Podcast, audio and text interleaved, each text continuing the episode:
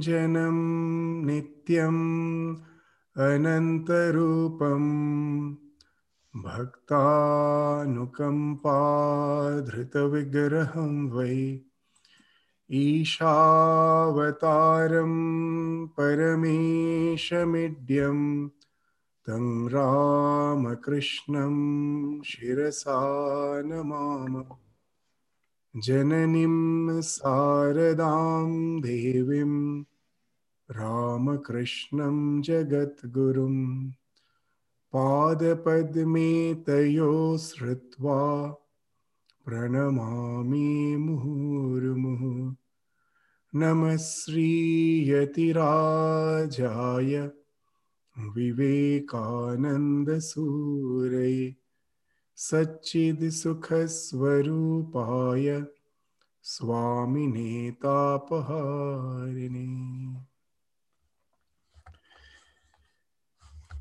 So we will continue with our study of the Karma Yoga. The chapter 5 of Karma Yoga, which we were studying, the chapter We Help Ourselves, Not the World. So the portion uh, which we have studied last class, we will continue from the portion following that. It's in the page 75 here.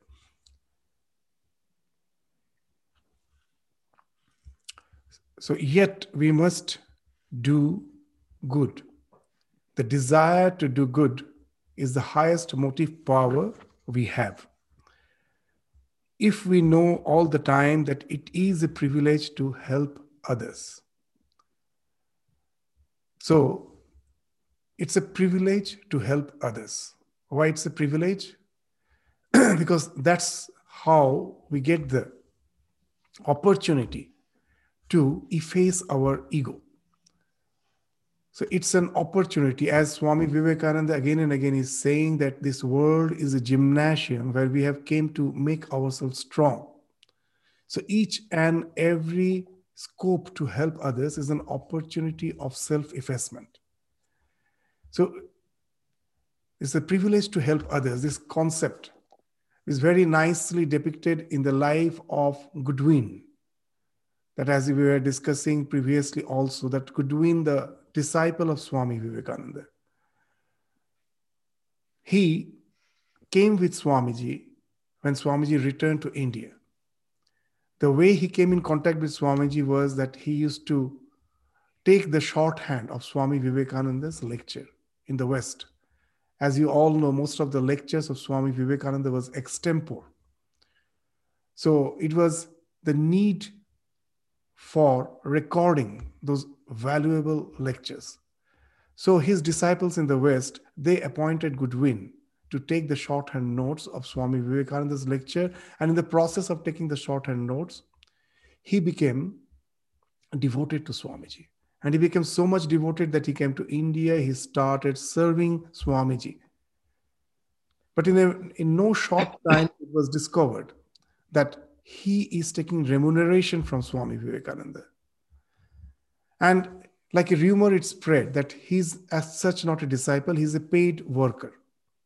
When this word reached the ears of Goodwin, he immediately told what he told was very significant that yes, it's true that I take some remuneration from Swami Vivekananda, but it's not because of for me. I have an old mother back in UK. Just for her sustenance, I get some remuneration from Swamiji to send that money to her. But no one think, no one should think that it is because for that remuneration I serve Swamiji. The love for Swamiji, the reverence for Swamiji is from the bottom of my heart. So that's how we should work in our day to day life. That we are all being positioned in life as per responsibility to do various duties. We are in certain professions. But let us not have that mercenary attitude that this is what I get, this is what my position, and this is what I get. In return, this is the thing I calculate and give. If we take it that it is a privilege, that whatever work we are doing, it's a privilege. That there are so many people who are most probably as capable as me, but somehow the destiny has favored me, the luck has favored me, and I am here to take the responsibilities which others could also have taken. And so it's a privilege, it's an opportunity to grow by serving others. So it's not that if we just change the attitude, we need not have to think of uh, changing the work pattern. So we need not have to think of uh, the changing the work pattern. What we have to do is just to change our attitude. The moment we change our attitude, the moment we change our paradigm, the way we think, the same work becomes karma yoga. That it is out of service I am doing, whatever remuneration I get, whatever salary I get, it is there just for my sustenance, for my family's sustenance. I, but I never equate with that with the job which I am doing. I know the job which I am doing is, after all, in some way or other, for the benefit of the humankind. There is no work which, as such, is not for the benefit of the humankind. All the professions, all the works which we are doing, directly or indirectly, is linked to the benefit of the humankind. And I do with that attitude that my part I am playing. That in this whole picture, it's not that I can change the world and I can do something very big, but I am doing my part. In this huge group activity, I am just doing my role. And that way I am contributing. And it's a privilege on me that I have got this scope. So, with that type of reverential attitude, we should work. That's what Swamiji is indicating when he's saying that it is a privilege to help others. Do not stand on a high pedestal and take five cents in your hand and say, Here, my poor man.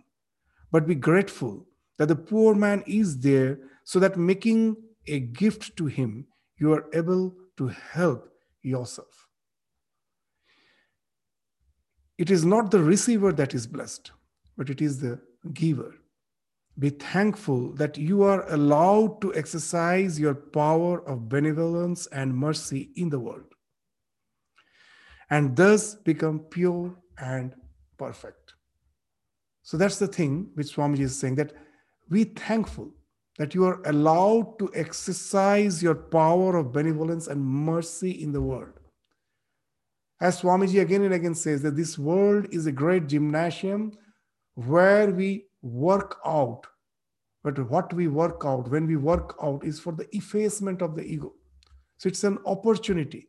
So I got that scope to efface my ego by relating to the other's needs, to the other's uh, wants, and giving the other the primary importance, not me. So that way we grow, we start growing spiritually, and it's a scope given to us. So that's why be thankful that you are allowed to exercise your power of benevolence and mercy in the world, and thus become pure and perfect. All good acts tend to make us pure and perfect. What can we do at the best? So now Swamiji is saying that in our attempt to do good to the world, there are so many hindrances.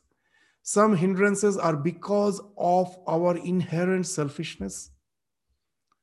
So, as we have not cleansed ourselves properly, our psyche hasn't been cleaned, there is no chitta shuddhi.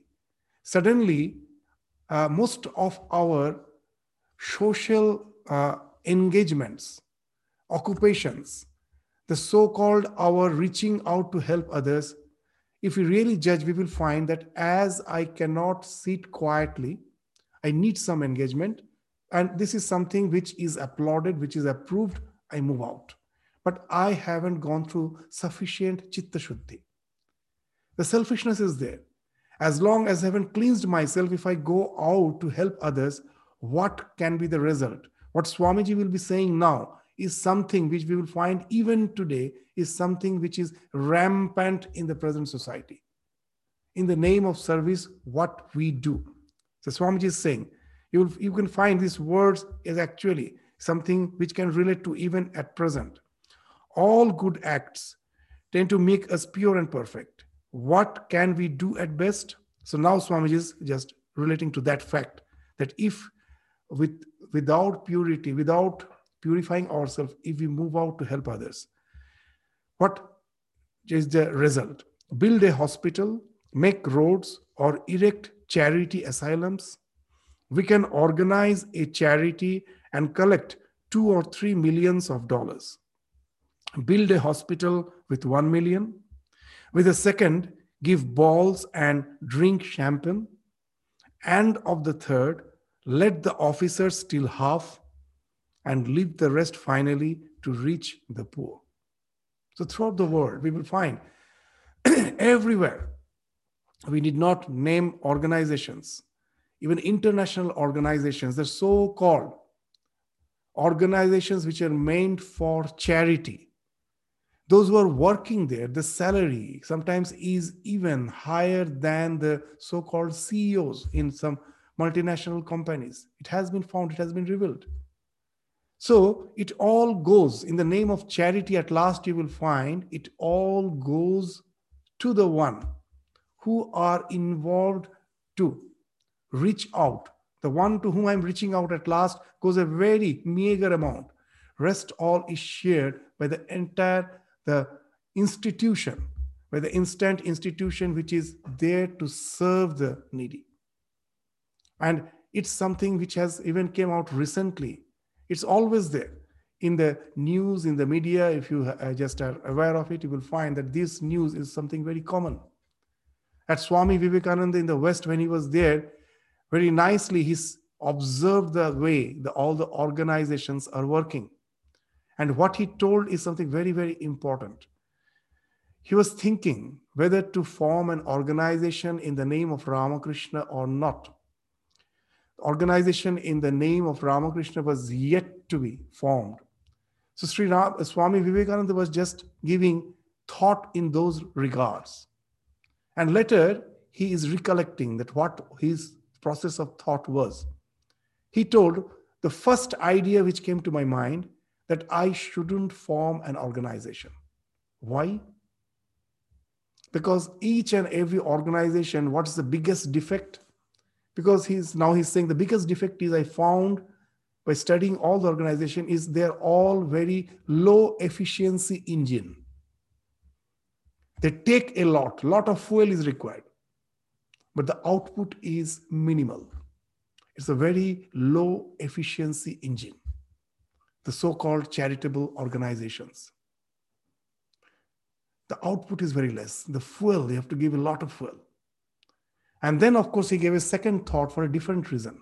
He told that this uh, sublime ideas of Ramakrishna, profound ideas of Ramakrishna, which is going to revolutionize the thought process of the entire world, it may take time.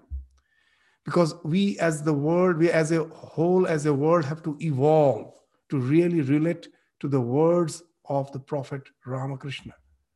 It may take time. But these words are something which are going to play a great revolution in the thought process of the entire humankind. So these ideas should be preserved. And unless an organization is there, it becomes almost impossible to preserve those ideas. So organization is needed. So sometimes Swamiji is using the word necessary evil. So it becomes a necessary evil because as the mind of all involved there is not properly cleansed, the selfishness has not vanished. You will find that in the name of charity, at last, it is our self interest that gets the priority.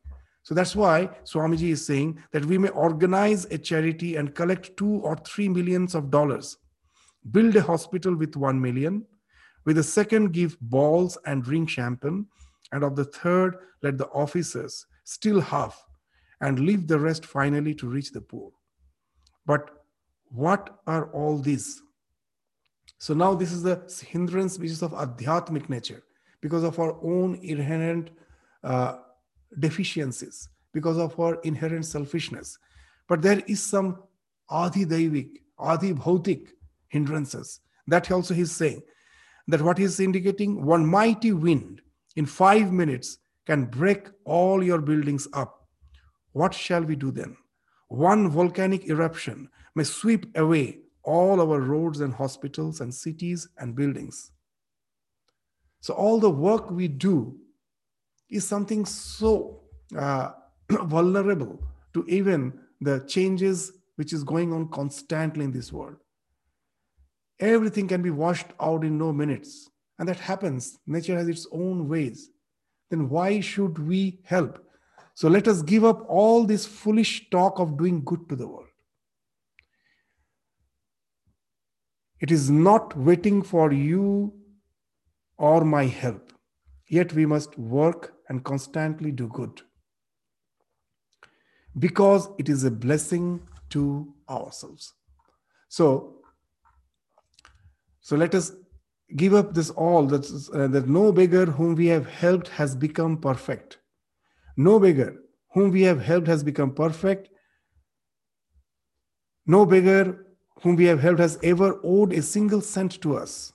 We owe everything to him because he has allowed us to exercise our charity to him. It is entirely wrong to think that we have done or can do good to the world, or to think that we have helped such and such people. It is a foolish thought that all such, that all, it is a foolish thought, and all foolish thought bring misery. We think that we have helped some man and expect him to thank us, and because he does not, unhappiness comes to us. So this is the thing we will find that at last that the, the least amount of expectation which we have. Sometimes we say i expect nothing. It's a very common adage which we use. I expect nothing but at least he should be thankful. I have helped such and such person so much. He never even shows that he is thankful to me. No sense of gratitude. So that's the last hindrance we should be aware of that that even to expect that gratitude from others to expect gratitude from the other is also an expectation. So no sorts of expectation should be there. Very nice example is there in the life of holy mother that even when we do acts of charity there is expectation. What's the expectation? Okay i don't expect from the person whom i am helping but most probably in my mind I have the idea, after all, God is saying me, God will be favorable towards me. Even that also is expectation. It's very difficult to understand Karma Yoga. That's why Shankaracharya in Bhagavad Gita, in the commentary, when he's uh, comment, commenting on Nishkama Karma, very specifically is indi- indicating what? Ishwaropi me tushyantu iti sangam tyaktva. That even the Lord will be pleased with me. I don't want the uh, gratitude of the world, but at least Lord should be pleased with me.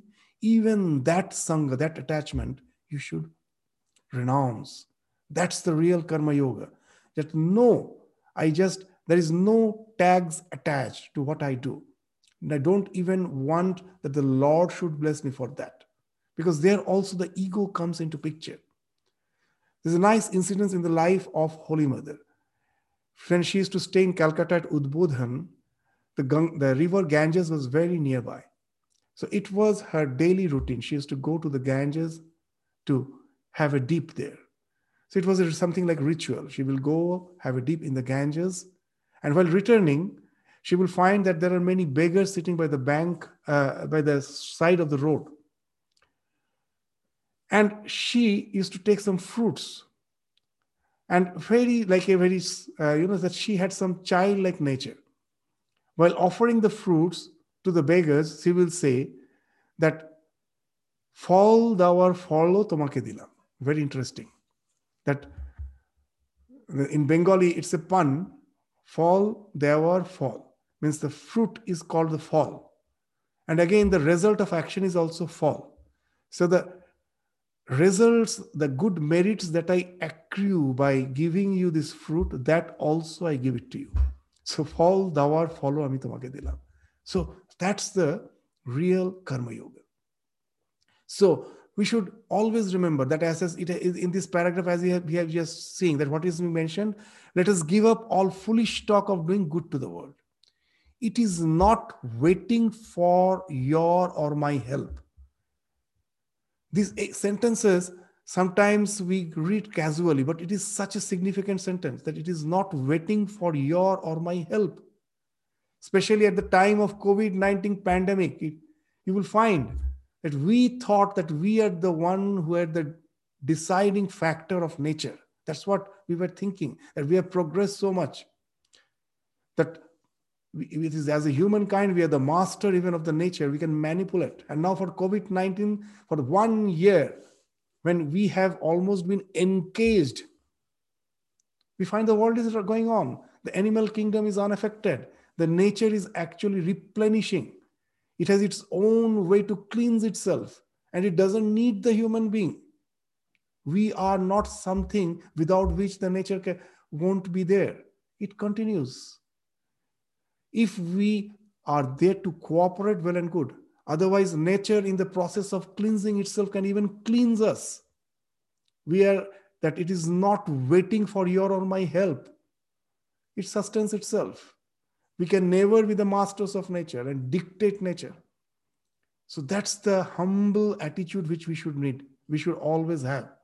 That we are working, we're trying to do good because it is a blessing to ourselves. That it is only the way we can become perfect. No beggar whom we have helped has ever owed a single cent to us. We owe everything to him because he has allowed us to exercise our charity on him.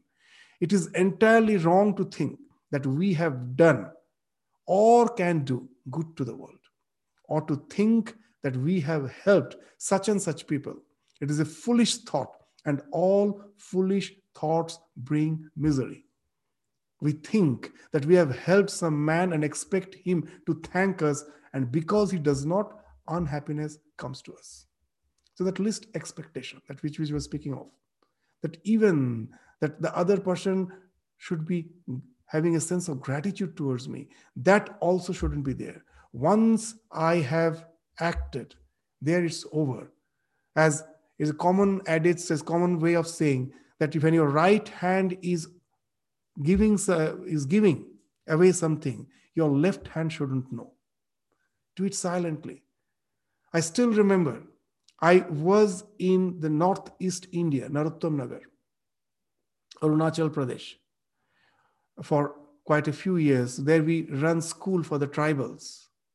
And the tribal, the tribe, the chief, the, the chief of the tribal, therefore, for this, it's not he, thinking of the need for education, donated a huge land, about 250 acres land. It was an outright gift that you start school here for our children. They were the first generation learners.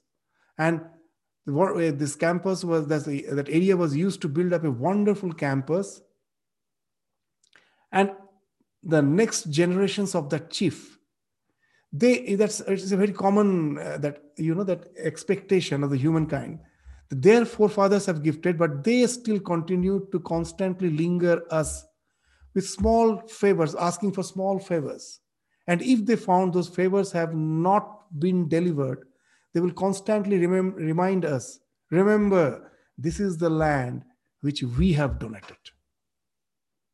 And I still remember a senior Swami from Belur was visiting, and to him also he sent the same thing. The Swami very calmly told, I don't understand what type of gift it is when you go on saying that you have donated. Once you have donated, it is no more yours it you have given it to someone else then when you are saying that i am donated still the sense of possession is there so what type of donation it is it's though it is not you it's your forefathers who have donated and that also for the good of the entire society not for you. Still you have expectation and that expectation in no way is reasonable. So what it's not that what he taught the others that i am saying. We understood what he told from that a wonderful idea. That once you have donated someone and now you say that I have donated, that shows though the thing is not with you, your mind is still clinging to that object. Otherwise, why do you go on saying that you have donated? Once you have given, it is no more yours. Forget it. So that's the thing uh, which is being indicated when we say that we shouldn't expect anything.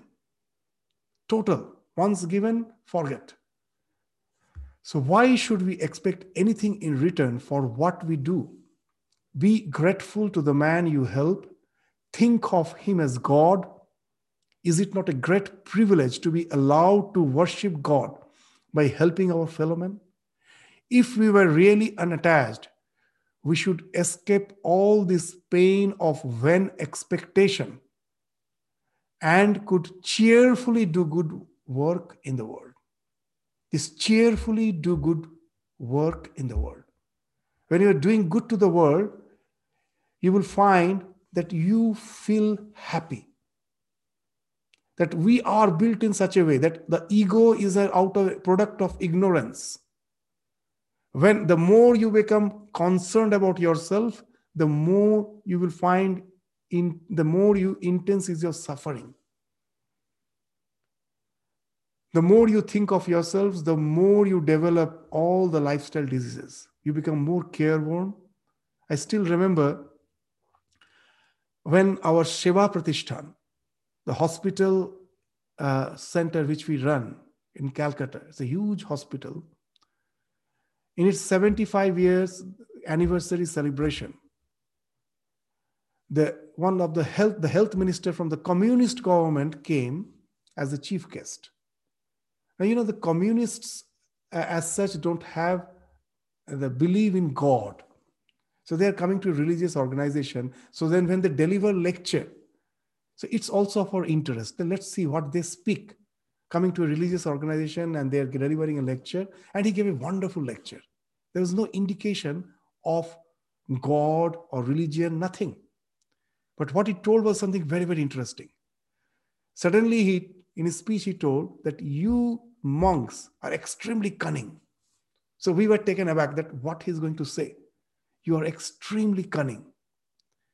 The next sentence was wonderful that we constantly think of ourselves have developed pressure, diabetes, all these diseases in the middle age, you in by serving others enjoy such a blissful life. So that's the cunningness which he found in us. In us means in the so-called that all the monks who were sitting there. So in general what a wonderful way he was saying that you lead a wonderful life.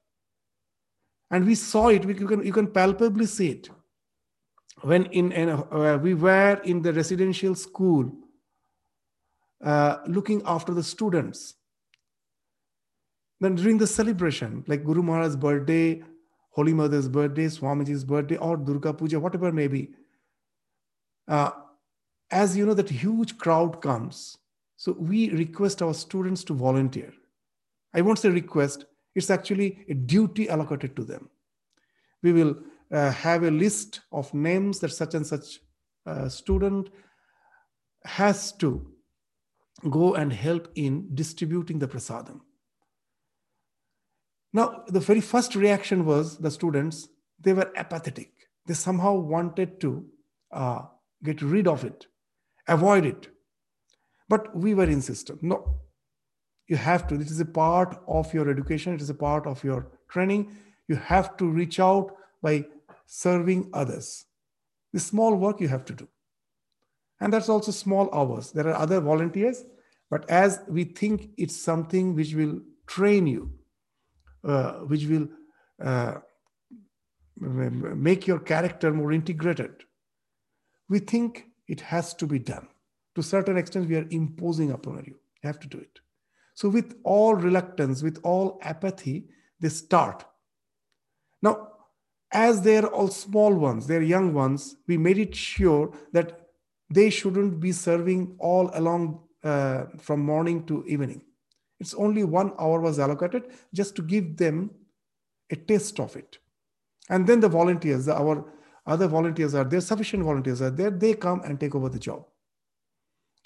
Very interesting. Whenever uh, that every year we saw that that when we ask them, they're reluctant, but when they start, now after an after one hour, when the volunteers come, they're not willing. They won't give them. They want to continue. Now we have to force them, please stop, because we know they are very tender, young ones. They will develop, invariably develop this body pain next day because that it's a really very tedious job. But they somehow insist that let them be allowed to continue. Such a joy they get in it. And next day, invariably, they're going to get body pain, but they are not bothered. So, cheerfully, when you relate to the world, this is a wonderful thing. In this life, so many things we do, we plan that it will give us happiness. It never gives us happiness. Sometimes we are forced, unexpectedly, we do something and we find tremendous joy. Because this is the way we are programmed. Because our real nature is non local.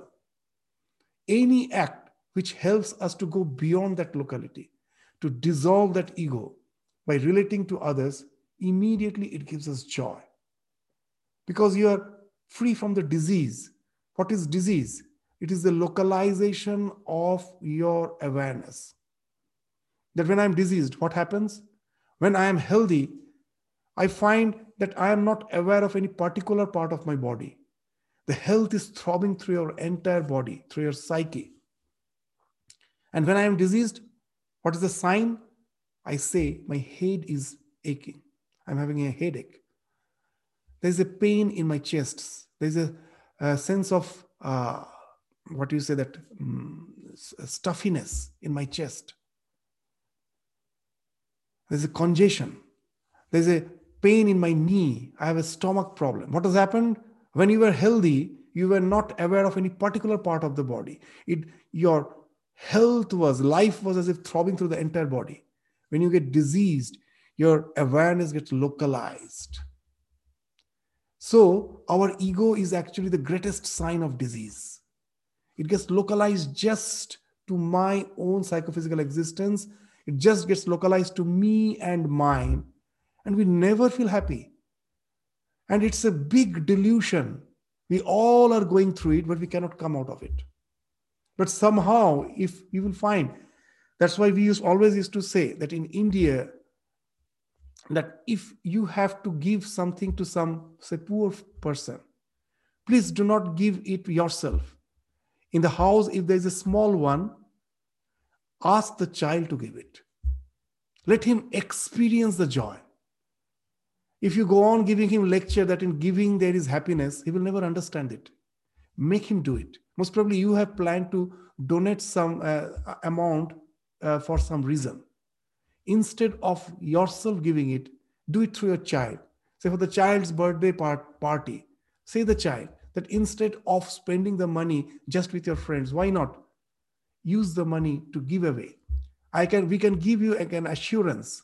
The joy that the child will get in his birthday will be far better than just enjoying with the friends all the rich friends by having a party. It will be much better because it's our psyche is designed such a way that whenever we are relating to others, an inexplainable joy, unexplainable joy ensues because you're relating to the others. So that's what Swamiji is saying that if we were really unattached, we should escape all this pain of when expectation and could cheerfully do good work in the world. This cheerful word is very important. It's not that as a sense of duty I'm doing, that any act of empathy gives us happiness. And it's that happiness which actually almost motivates you to good to the world. That's the only thing that, you know, that's a, uh, I, I would just try to relate a story, nice story. It's a story of in our Indian tradition, the story sometimes helps to idea. I understand these ideas very, very clearly. That you know that uh, the mother's mother-in-law can be sometimes very, very exacting and strict. So such a it is a story of such a mother-in-law that everything has to be under her command.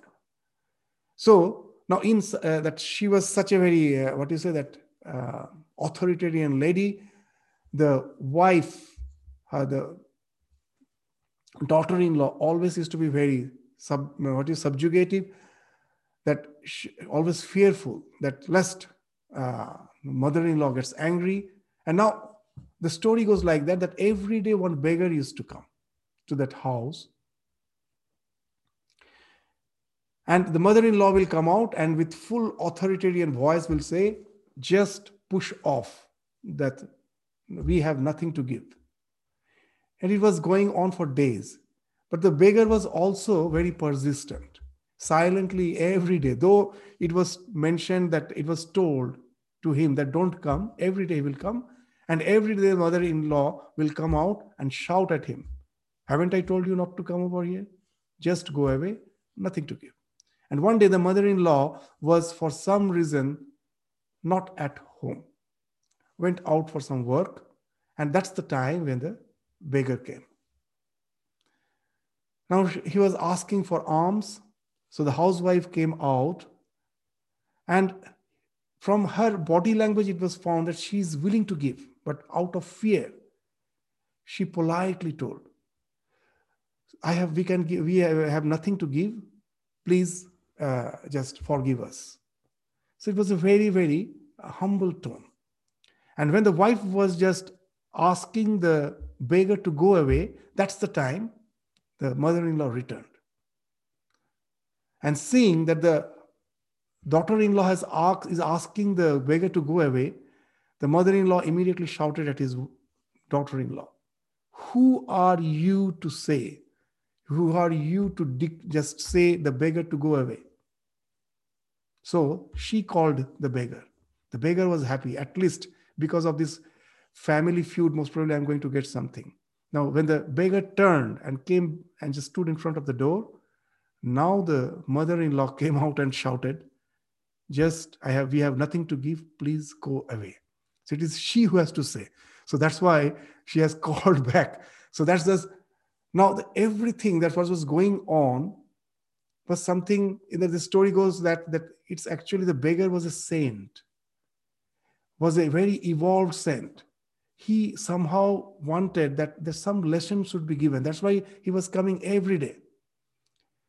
And when this thing happened, after that, he related to the, the male members, the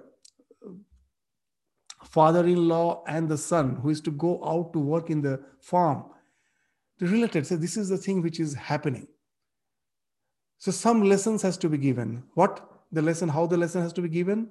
Now they planned the saint told that, okay, just by giving verbal instruction, it won't help. You do one thing, you uh, just uh, purchase some fruits and keep it in your house, and uh, tomorrow, please don't go for work. You just stay in your home, and at the, that's the time I will come for begging. And when I come for begging, he told the son, that the saint told the son, that it's you who should uh, just insist your wife to come and give us the fruits. So next day, that's the thing happened. The saint, the so-called uh, the saint in the disguise of the beggar, went to beg, and that day they were all home and they purchased some mangoes. It was in the basket. And now, when the beggar came out to give, uh, the son sent the house, this housewife the daughter-in-law, means his wife, to offer. Now, seeing that, the mother-in-law immediately came running. The same thing that who are you to give? Now, as something has to be given because the her husband is there, her son is there, has to be given. Now she took away the fruit from the daughter-in-law's hand. She went to offer. And now a wonderful thing happened. From the next day, when the beggar again started coming, you'll find that, a great change was found. The mother in law silently coming and is offering whatever is there to give. If the small things, whatever she can give, she is giving by herself. What has happened that though through that authority she was just took away the thing and gave, she immediately felt that inner inner joy and that motivated her to continue the next day, from the next day. So she was transformed. So after reading this story, I read it in some moral story book long back. It was very nicely presented, and what it was written that the, the last few sentences were interesting. The take and take is terrorism. So what the terrorist, what the so-called the terrorists do, sometimes they will kidnap someone and then ask for a huge lump sum amount. That give that amount, then the such and such person will be released. So take and take. First, also they kidnap someone, and again they're asking for money. Money. So this take and take is terrorism. Give and uh, this take and give. So this uh, you take something and give. That is the government. They take the tax and they make your roads available, all the public uh, services available. So that is take and give. And give and take is business. All the business so they, they're offering us the products and we have to pay them something. So give and take, that is business. And then the last is give and receive. That's spirituality. When without any expectation you are giving, unknowingly you're receiving something. And that's the spirituality. So that's the idea when we say that cheerfully do good to the world. So never will unhappiness or misery come through work done without attachment. So this is the thing which Swamiji is stressing. Just practice it once, you will find it is a result which will which you can find immediately. So you don't have to wait. Immediate result. The moment you do, immediately find it. And That it is that the result is there. The world will go on with its happiness and misery through eternity. You cannot change the world. It will go on. That Swamiji used to say that this world is like a rheumatic patient. It was like a, it is a rheumatic patient.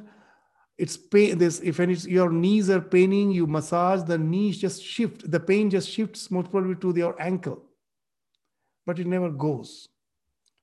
So when we are trying to help the world out, you will find it just changes the nature. The misery changes the nature we can never think of really uh, annihilating the suffering of the world. But in the process, what has happened? I have somehow attained bliss. When I've done it un, without any expectation, it's not the world which is helped, it is we who are helped. So that's why the world will go on with its happiness and misery through eternity. That I cannot change. But by trying to help others, it is I who am helped. It is I who experience that ineffable joy which nothing in this world can give us. When only the selfless act of uh, give of service that alone can give us the real happiness. So after this this swamiji will enter into the, the story just to explain this idea just to uh, elaborate this idea. This world doesn't change in any way. It is we who transform it is we who change in our attempt to change the world. So let us go through the story and uh, then uh, we will try to just highlight the idea which comes out of it. There was a poor man who wanted some money, and somehow he had heard that if he could get hold of a ghost, he might command him to bring money or anything else he liked. So he was very anxious to get hold of a ghost. He went about searching for a man who would give him a ghost. And at last he found a sage with great powers and besought his help. The sage asked him what he would do with a ghost. I want a ghost to work for me. Teach me how to get hold of one, sir. I desire it very much, replied the man. But the sage said, Don't disturb yourself, go home. The next day, the man went again to the sage and began to weep and pray, Give me a ghost. I must have a ghost, sir, to help me out. At last, the sage was disgusted and said, Take this charm, repeat this magic word, and a ghost will come and whatever you say to him, he will do. But beware, they are terrible beings and must be kept continually busy. If you fail to give him work, he will take your life. The man replied, That's easy. I can give him work for all his life. Then he went to a forest, and after long repetition of the magic word, a huge ghost appeared before him and said, I am a ghost. I have been conquered by your magic, but you must keep me constantly employed. The moment you fail to give me work, I will kill you. The man said, Build me a palace. And the ghost said, It's done. The palace is built. Bring me money, said the man. Here is your money, said the ghost. Cut the forest down and build a city in its place. That's done, said the ghost. Anything more? Now the man began to be frightened and thought he could give him nothing more to do. He did everything in a trice. The ghost said, Give me something to do, or I will eat you up. The poor man could find no further occupation for him and was frightened. So he ran and ran and at last reached the sage and said, Oh, sir, protect my life. The sage asked him what the matter was, and the man replied, I have nothing to give the ghost to do. Everything I tell him to do, he does in a moment, and he threatens to eat me up if I do not give him work. Just then the ghost arrived, saying, I will eat you up. And he would have swallowed the man. The man began to shake and beg the sage to save his life. The sage said, I will find you a way out. Look at the dog with a curly tail. Draw your sword quickly and cut the tail off and give it to the ghost to straighten out. The man cut off the dog's tail and gave it to the ghost, saying, Straighten that out for me. The ghost took it and slowly and carefully straightened it out. But as soon as he let it go, it instantly curled up again. Once more, he laboriously straightened it out, only to find it again curled up as soon as he attempted to let go of it. Again, he patiently straightened it out, but as soon as he let it go, it curled up again. So he went on for days and days until he was exhausted and said, I was never in such a trouble before in my life. I'm an old veteran ghost, but never before was I in such trouble. I will make a compromise with you, he said to the man. You let me off, and I will let you keep all I have given you, and will promise not to harm you.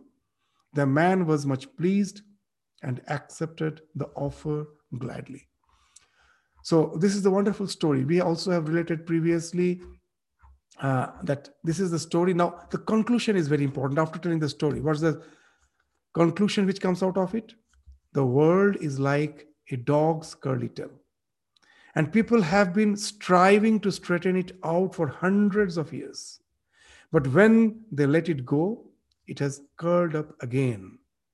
How could it be otherwise? One must first know how to work without attachment, then one will not be a fanatic.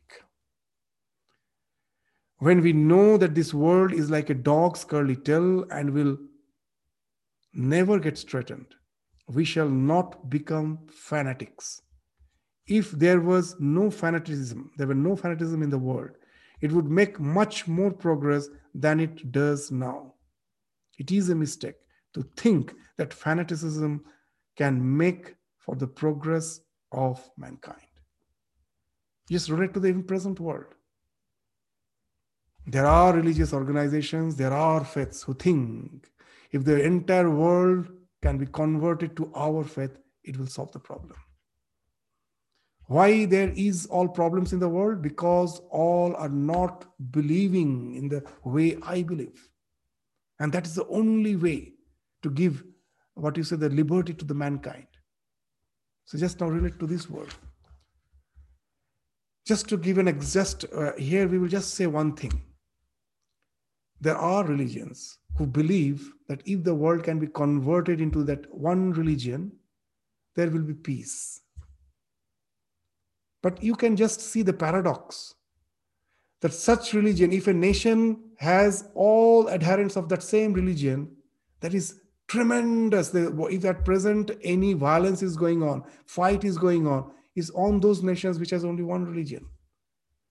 What has happened? The biggest paradox when you believe that only one religion is going to solve all the problem, you forget that we are so diverse that in the entire human being. In the name of having one faith, you will immediately find there are thousands of sects growing within that faith. And now the sects start finding the way I interpret my prophet is correct, yours is wrong. And there is a terrible bloodshed there going on. That's the paradox. You can never make the entire mankind say that my faith is the only faith, that way I think is correct. It is going to end up in terrible bloodshed, even when the world as such officially has been converted to that one religion. It's never going to happen. But at last you will find the peace is not there. And that is the fanaticism which Swami is speaking. It's the attempt to straighten the dog's curly tail, which can never be straightened. So try to help the world not with that idea that is going to be changed, with the idea that God has given me an opportunity by helping others to purify myself. The world is taken care of by the Lord.